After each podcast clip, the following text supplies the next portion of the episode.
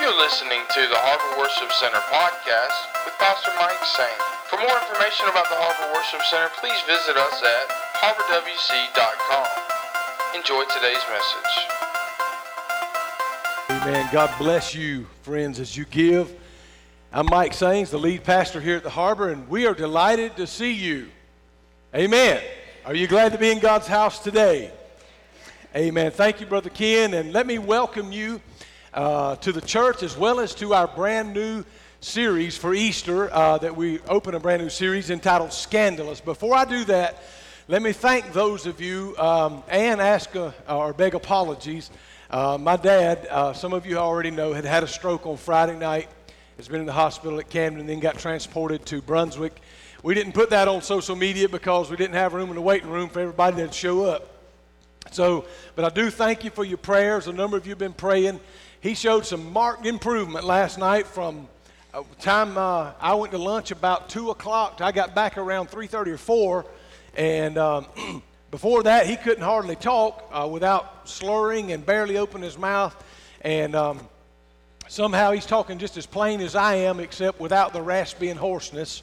Uh, amen. So I give the Lord praise for that. It's good to have my mom right here as well. We'll be going to see him shortly after this up in Brunswick. But God bless you and thank you for being here. It, hey, if you, um, I, I know some of you are staying over because you're serving, but in the first service this morning, we had 450 people in the house. Give the Lord praise. Amen and amen.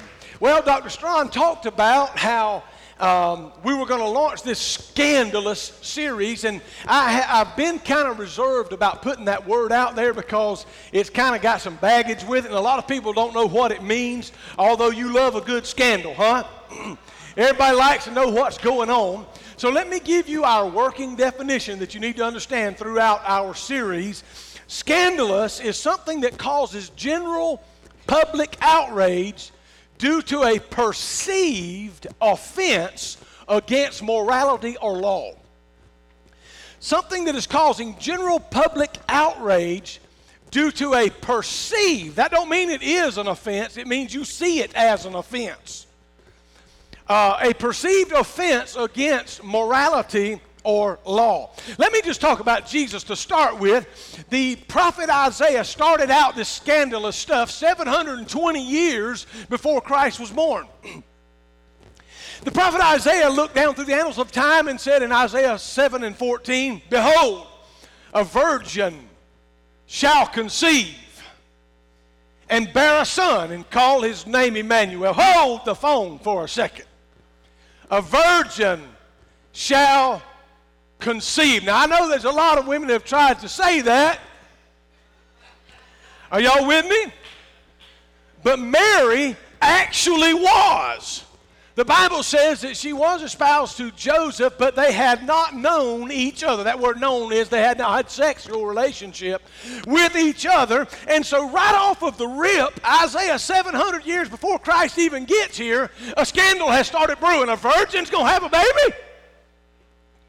I can see us reading the National Enquirer, right? So it started off scandalous, and but you know, no matter what happened, uh, when I look at the life of Jesus, it seemed like every time you turn around, it's some sort of scandal. But you know, the world's looking for a scandal, isn't that right? All the news agencies are always looking for a scandal, and uh, whether it's real or just perceived, the, you know, they'll make something out of it. We call it making a mountain out of a molehill right? But here's what I want you to get if you don't get anything else. And we're going to look through this series at all of the scandalous things around the life of Jesus. But what I want you to get today on this Resurrection Sunday is that Jesus is alive. Amen? He is risen as he said. Now, let me share with you that um, Jesus made no bones about it. He said it publicly again and again that the Son of Man is going to be rejected by the elders and the chief priests and the scribes and the church of the day.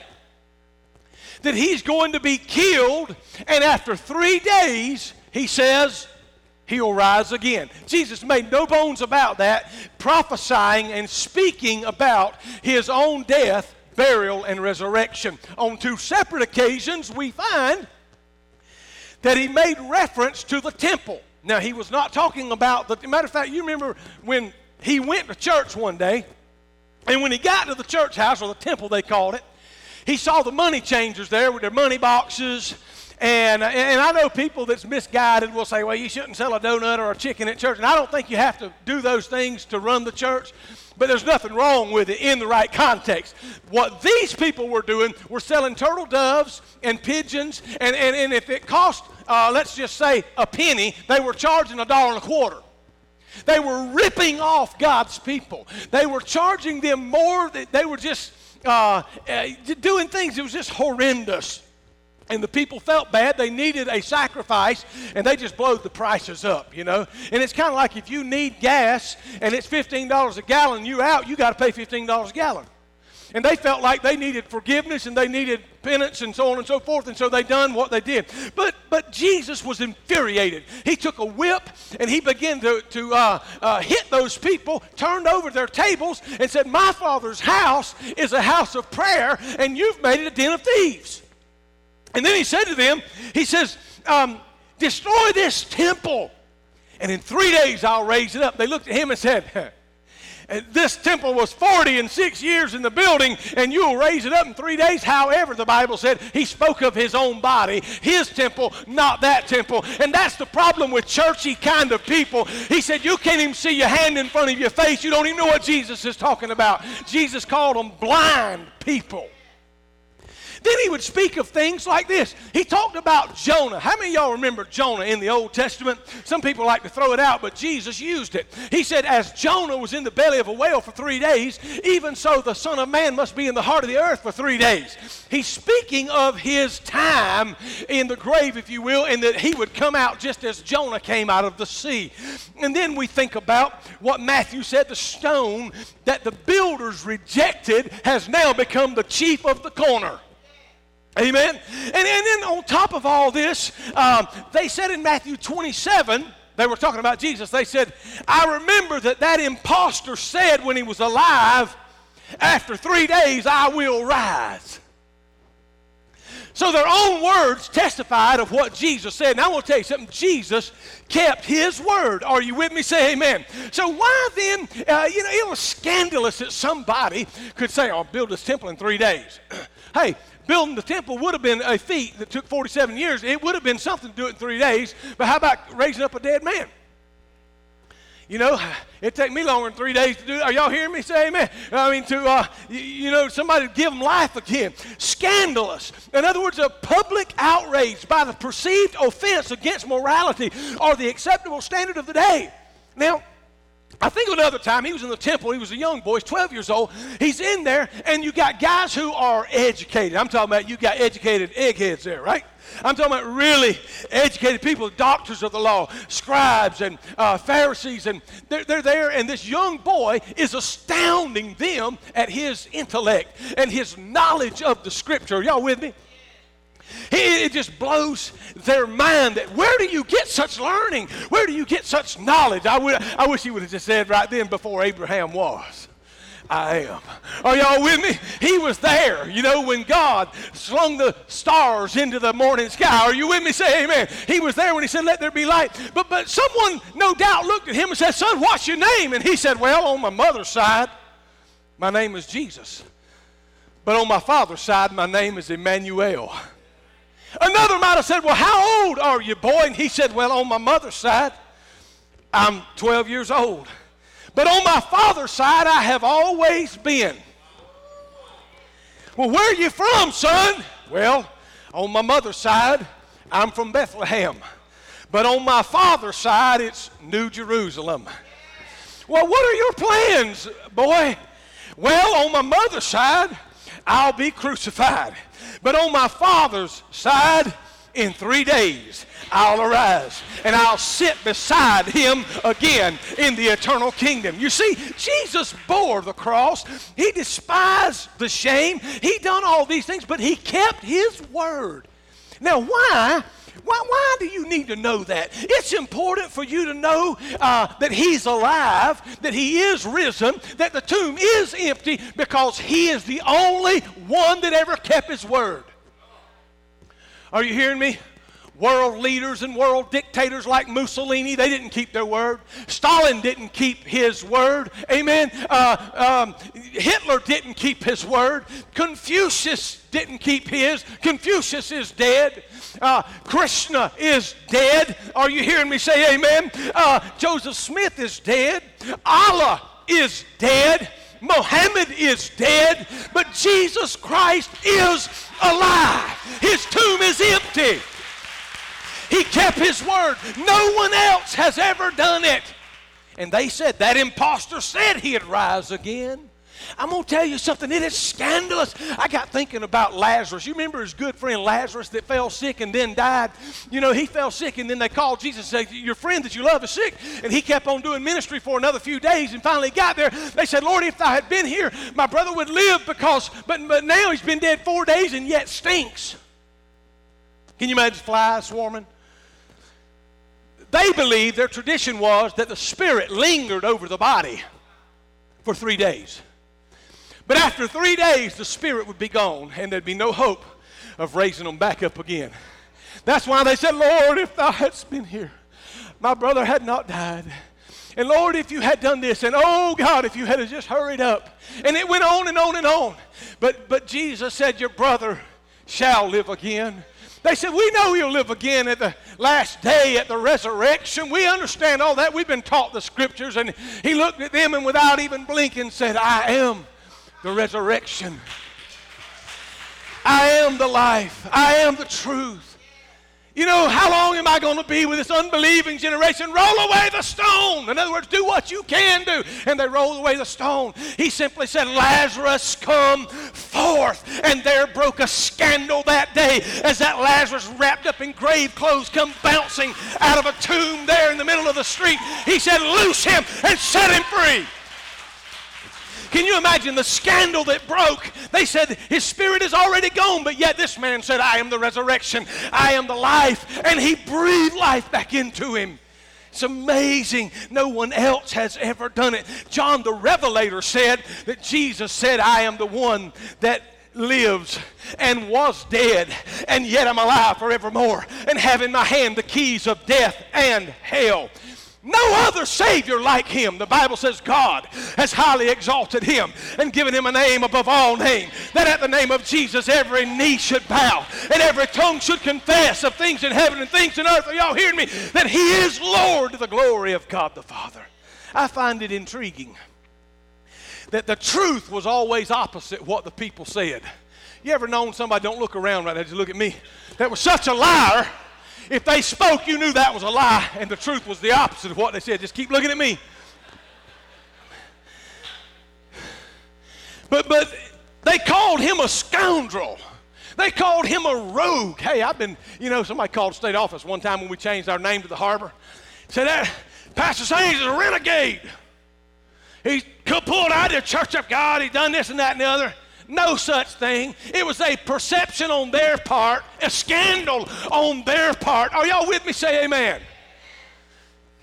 Anyway, I, I ain't going to go no further with that, but he says, uh, a scoundrel is somebody who is cruel and dishonest. I dare you to find a place in the scripture where Jesus was cruel. Where was he dishonest? Now, you're going to hear me in a moment. He, he, he ain't no wimp, he ain't no pushover. Now, some of y'all think you want Jesus to be your pastor, but you won't when you leave here. It seems to me that most of Jesus' life was a scandal. I look around and I think of the public outrage. Mostly, did you know what? You know who got offended by him the most? All you guests gonna love this. It was the church. It was the religious right wing of the day.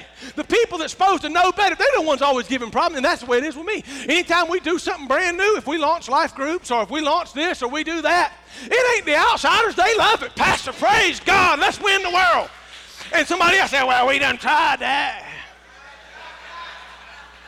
That ain't to work and on and on. But hey, I will let me say this about the harbor. We have the most progressive church. We've got people, I thank God for senior adults that have embraced the vision to do what it takes to reach this generation of people. You not on Ken mentioned a few things, but not only that, but you've just now spent thousands of dollars to upgrade video equipment for the children back there and for those watching by television, those watching by the internet in here to enhance that to wherever it goes around the world, they can see clearer and closer, and you help do it. Give the Lord praise.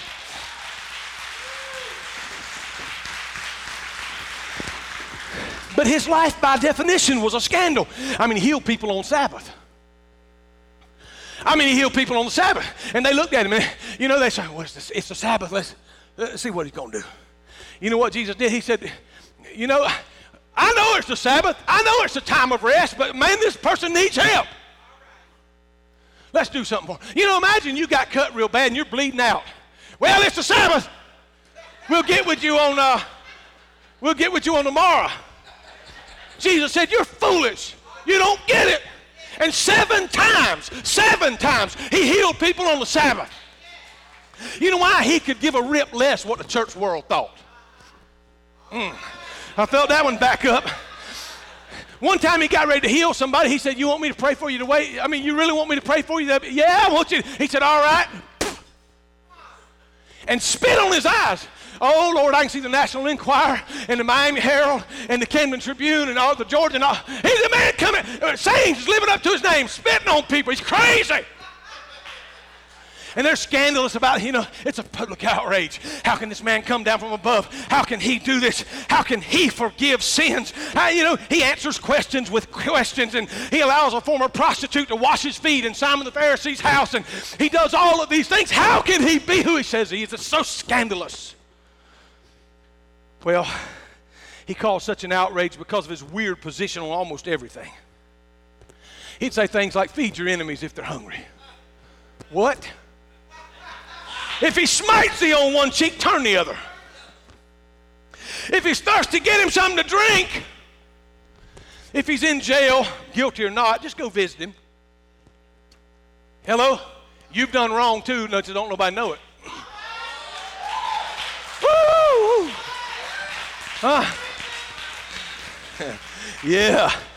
Obey them that have rule over you and don't be rebellious. If you got to carry a soldier's rucksack for a mile because legally they could grab any citizen say, carry my rucksack a mile. He said, when you get to the end of the mile, look at him and say, sir, would you rather me carry another mile? And not, don't be a smart aleck about it. Say, I'll carry another mile if you want me to.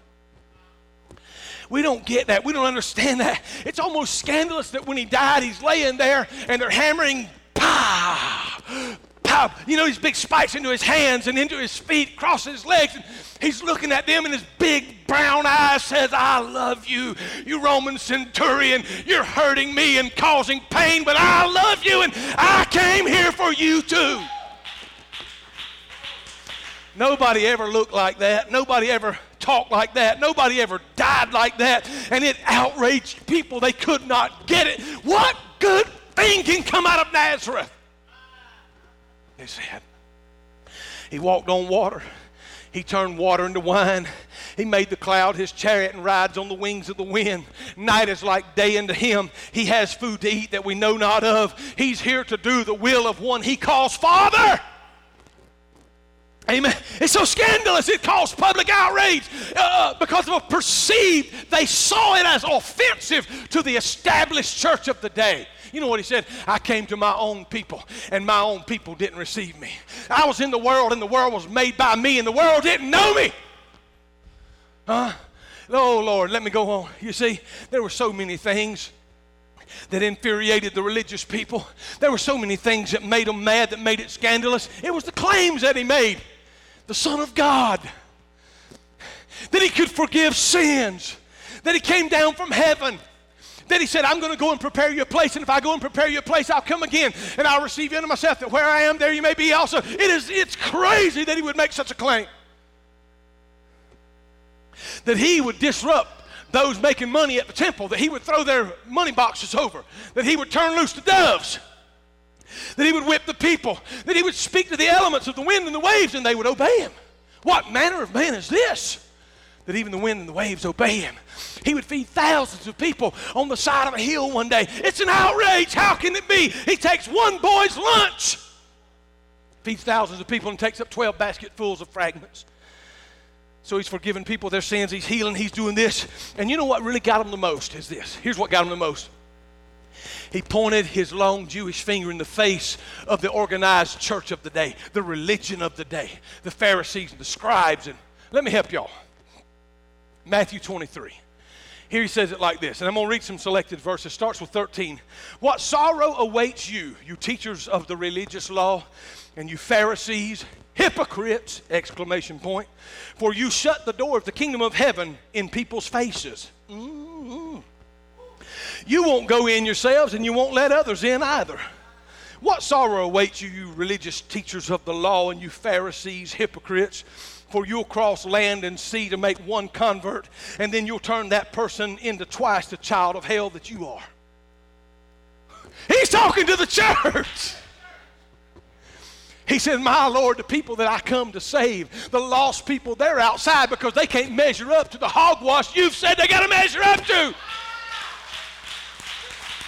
He said, That is not what I'm about. I've come to seek and to save the lost. You think you're so good you don't even need a Savior. Let me go on. He says, uh, uh, What sorrow awaits you, verse 27, you teachers of the law, Pharisees, hypocrites.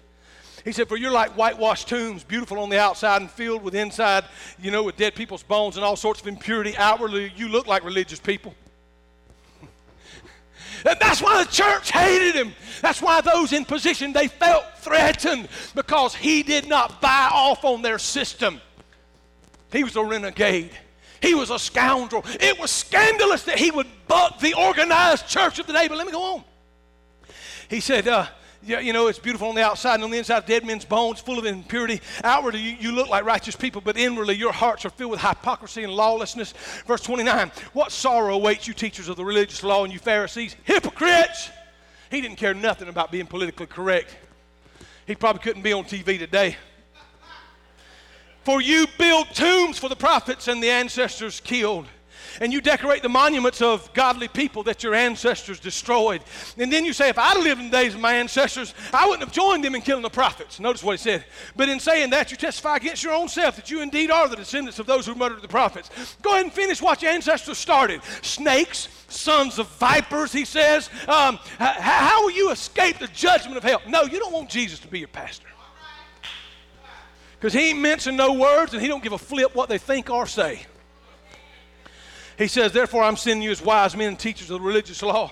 He said, But you'll kill some by crucifixion. You'll flog others with whips in the synagogues, chase them from city to city. And as a result, you'll be held responsible for the murder of the godly people of that time, from the murder of the righteous Abel to, to the murder of Zechariah, the son of Barachiah.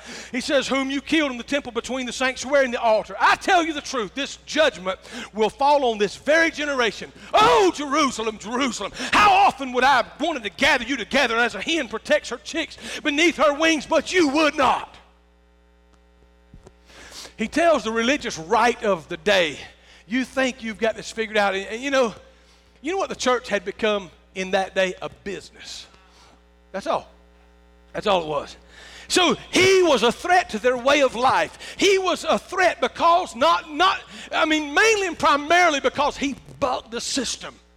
He didn't care what the Pharisees or the Sadducees thought. He didn't care what they believed. He, you know, and he told them just like it was. Now, I'll tell you something else that messed him up.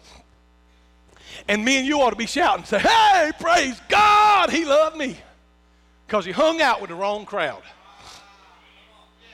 Huh?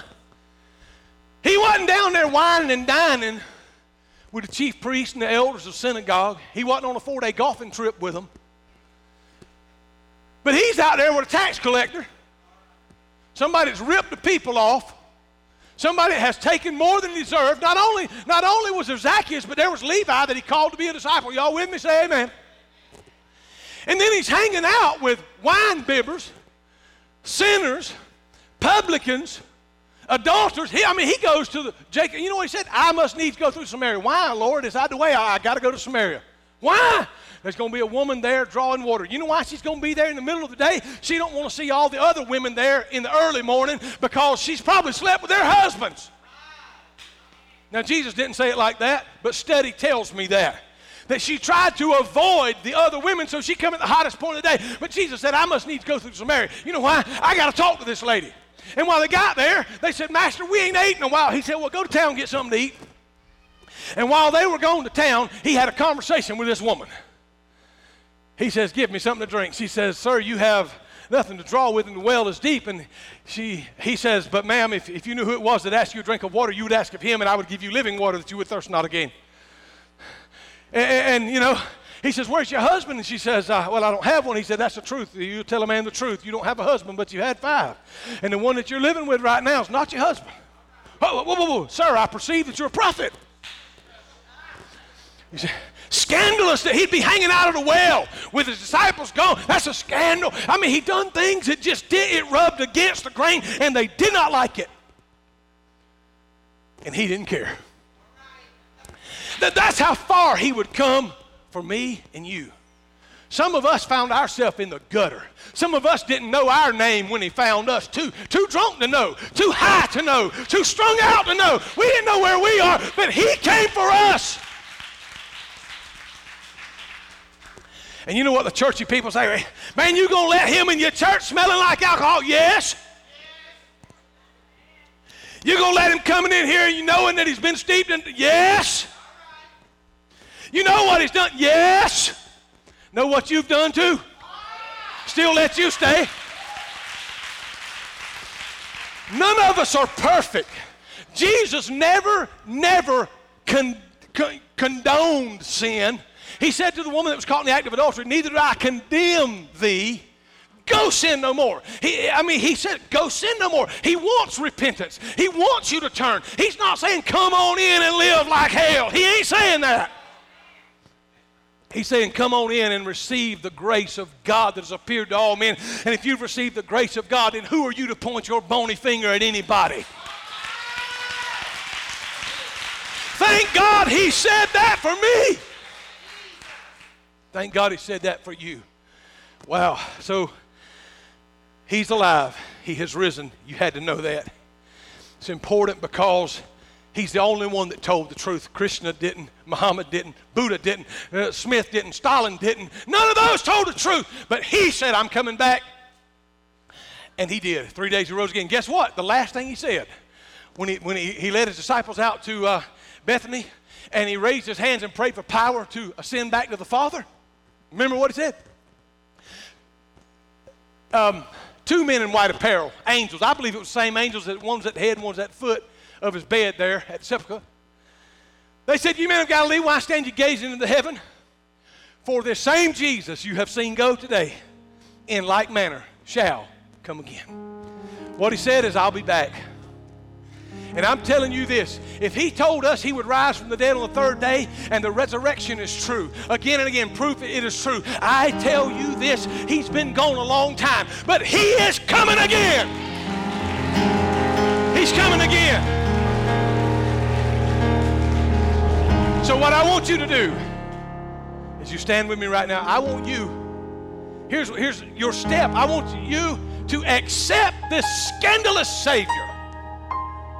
16 people in the early service lifted their hand and said, I'll accept this scandalous Savior as my Lord and my Savior. While heads are bowed and eyes are closed, you might say, Well, Pastor, I don't know that much about you or this church, but I sure believe. And furthermore, I feel what you're saying today. I believe it's true.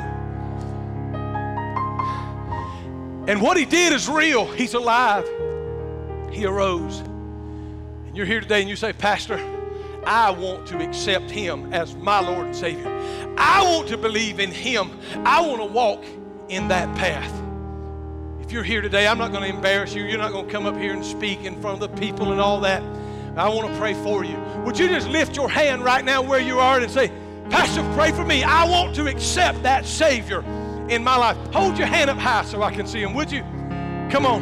I see one, two, three, four, five, six, seven,